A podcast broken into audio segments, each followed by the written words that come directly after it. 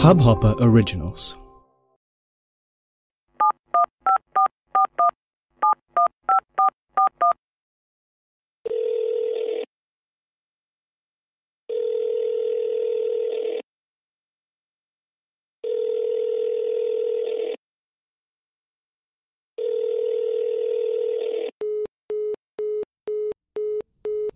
उसे फ़ोन पे बात करना पसंद नहीं।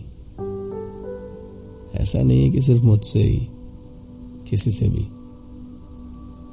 बस उसे फ़ोन पे बात करना पसंद नहीं। अब ये बात मुझे समझ नहीं आई क्यों? हालाँकि उसने कई कारण बताए, जो कि अपनी जगह सही भी है, पर वो सही क्यों है, ये मैं नहीं जानता। फ़िलहाल मुझे तो ऐसा ही लगता है। पर क्या पता शायद मैं गलत हूँ? क्योंकि इस कहानी में गलत तो हमेशा मैं ही था। मैं आपको बता दूँ कि आज ना तो मैं कोई कविता सुनाने वाला हूँ और ना ही कोई किस्सा। ये बस इन दोनों के बीच में कहीं है। मुझे हर रिश्ता एक ही जैसा लगता है। मानो इसे पहले भी कहीं देखा हो। और खास बात पता है क्या है? सब जानते हुए भी मैं अनजान बनने की कोशिश करता हूँ, ताकि मैं इसे नया सा जी सकूँ। मैंने बहुत कोशिश की कि अब मैं इस प्रेम के बारे में कुछ नहीं लिखूँगा, पर मैं इससे भाग नहीं पाया। प्रेम शब्द मेरी ज़िंदगी में बिल्कुल वैसा ही है, जैसा कुछ अधूरा सा इसलिए मैं इसे फिर से लिखता हूँ, ताकि इसे पूरा कर सकूँ। कुछ लिखता हूँ, कुछ सोचता हूँ फिर लिखकर पन्ने नोचता हूँ। जब भी मैं इस प्रेम को लिखता दूँ रुक कर आँखें पोछता हूँ। पर हमेशा सिर्फ़ मैं नहीं रोता। कभी कभी वो भी रोती होगी। अब थोड़ा प्रेम तो उसे भी हुआ होगा। वरना कोई क्यों किसी का दिल तोड़ने के लिए अपना इतना वक्त बर्बाद करेगा? मेरा तो यही मानना है कि दुनिया में सिर्फ़ कहानियाँ हैं। कुछ झूठी, कुछ सच्ची, और कुछ काल्पनिक भी है। हम जब भी किसी से मिलते हैं, एक नई कहानी शुरू हो जाती है। और ये कहानियों का सिलसिला न जाने कब से चला आ रहा है।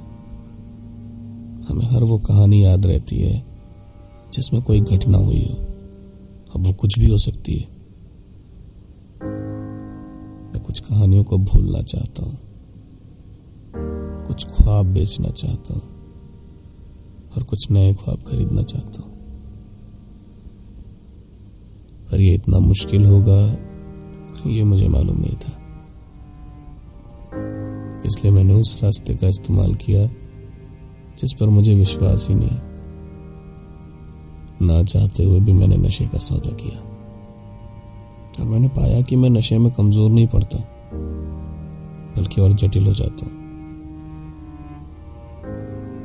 उसे मैंने रास्ता निकाल ही लिया, जो कि देखने में तो सरल है, पर इसमें उलझन बहुत है।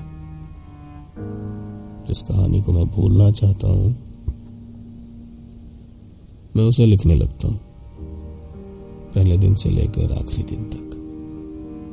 उसमें तकलीफ़ तो बहुत होती है। पर मज़ा भी बहुत आता है। मानो फिर से उसे जी रहा हूँ। बिल्कुल वैसे ही।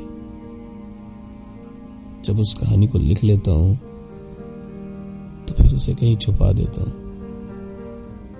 मानो रखकर कहीं भूल गया जैसा। अब आजकल मैं नए ख्वाब खरीदना चाहता हूँ। क्या इसके लिए भी मुझे कोई सौदा करना पड़ेगा? या कोई सरल सी दिखने वाली उलझी हुई कविता लिखनी पड़ेगी? हो सकता है हमारी एक कहानी काल्पनिक हो, क्या पता?